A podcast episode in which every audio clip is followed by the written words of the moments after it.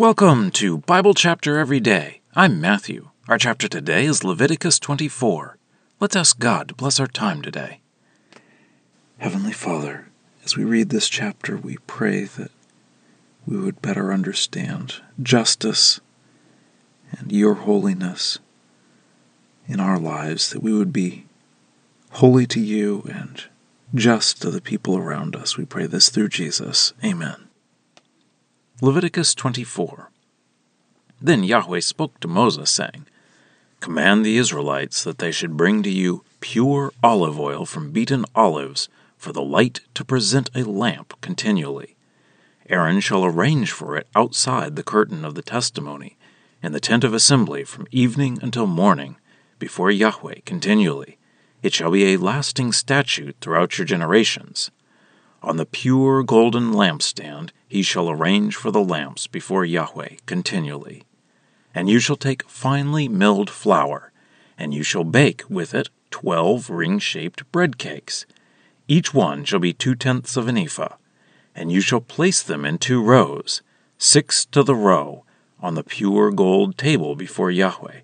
And you shall put pure frankincense on each row, so that it shall be for the bread as a memorial offering an offering made by fire for Yahweh. On every Sabbath he shall arrange it in rows before Yahweh continually. They are from the Israelites as an everlasting covenant, and it shall be for Aaron and for his sons, and they shall eat it in a holy place, because it is a most holy thing for him from Yahweh's offerings made by fire, a lasting rule.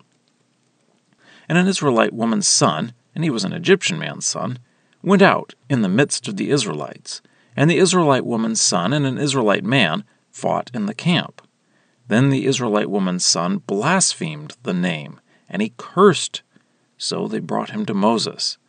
And the name of his mother was Shelomith, the daughter of Dibri of the tribe of Dan. Then they put him in custody, so that the matter might be made clear to them, in accordance with the mouth of Yahweh.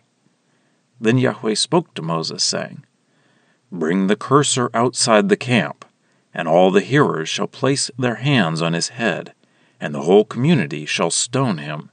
And you shall speak to the Israelites, saying, Any man, when he curses his God, shall bear his sin, and he who blasphemes Yahweh's name certainly shall be put to death. The whole community certainly shall stone him. As the alien, so the native shall be put to death at blaspheming his name. And when a man kills any human being, he certainly shall be put to death. And he who kills a domestic animal must repay for it life in place of life. And when a man causes a physical defect in his fellow citizen according to what he has done, so it shall be done to him fracture in place of fracture, eye in place of eye, tooth in place of tooth, according to the physical defect he causes to the person likewise it shall be caused to him. And a killer of a domestic animal must repay for it, and a killer of a human shall be put to death. You must have one norm. As for the alien, so it must be for the native, because I am Yahweh your God.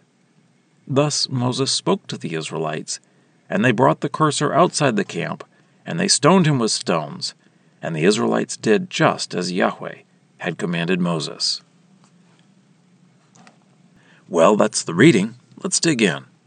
We've covered a lot about holiness to God so far in Leviticus. In the last chapter, we had the holy festivals to God. This chapter starts with what seems on the surface to be more of a housekeeping detail. They were to keep the lamps burning in the tabernacle continually. The lamps would burn olive oil. Then, on the table on the opposite wall in the tabernacle, they were to keep bread continually. They were to replace the bread every Sabbath, 12 pieces of ring shaped bread, so something like bagels. They were to replace the bread every Sabbath. They were to arrange them in two rows of six pieces of bread each. The bread that was removed would be eaten by the priests in a holy place. And then we have a story. There are really only two stories in the book of Leviticus. The rest is commands from God. The first story was when Nadab and Abihu offered strange fire to God and were struck dead immediately for the offense. This story is similar in some ways. It starts out with this young man, I'll call him young, his age isn't actually given. He has an Israelite mother and an Egyptian father, and he got into a fight with an Israelite in the camp. But in the heat of the fight, he cursed and blasphemed the name of Yahweh. So the Israelites recognized that this was a terrible offense, but they didn't know what the punishment should be. So they just kept him guarded until the punishment was determined. So Yahweh proclaimed the punishment. He must be stoned to death. First, the witnesses who heard him blaspheme must place their hands on his head. That sounds similar to when the worshiper would place his hand on the head of an animal before sacrificing it. Then all of the Israelites would throw stones at him until he was dead. Then God gives more explanation. He says that anyone who curses God must be put to death. There isn't a different law for Israelites and non Israelites. God goes on to explain that the laws are the same for native Israelites and foreigners who are in their land. If someone murders a person, the penalty is death. When someone kills an animal, the penalty is to pay for it.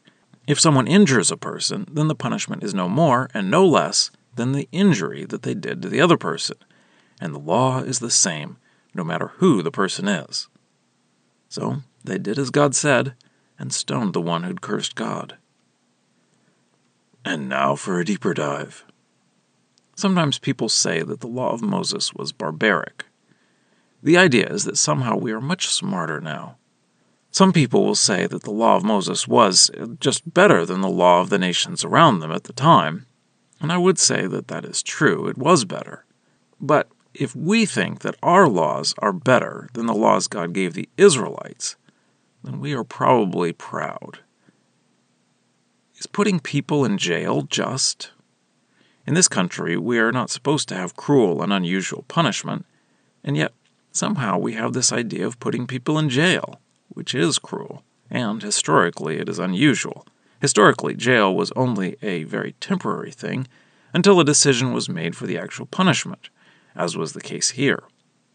The death penalty is major for sure, but if we think that this is over the top, then we don't understand how horrible cursing God is. We were made to glorify God, and God is the most important being. To curse God is to turn against everything we were intended for. So this is the opposite of counting God as holy. So this man must die. And murder is wrong because people are in the image of God. So not killing a murderer is taking the image of God lightly. But these laws were not over the top. They did not punish more than was deserved, and they were just. Every person was of equal value, even if they were not an Israelite. The country I live in would say that, but when you look at how people are actually treated, it seems that the amount of money a person has, or the color of their skin, or where they were born, will change the punishment they receive. Fortunately, our citizenship is in heaven if we are in Christ. So we don't have to base our joy on the justice of the country we live in physically. God will make everything right. We just have to live like we are really citizens of heaven. Scripture quotations are from the Lexham English Bible. Copyright 2012, Logos Bible Software. Lexham is a registered trademark of Logos Bible Software.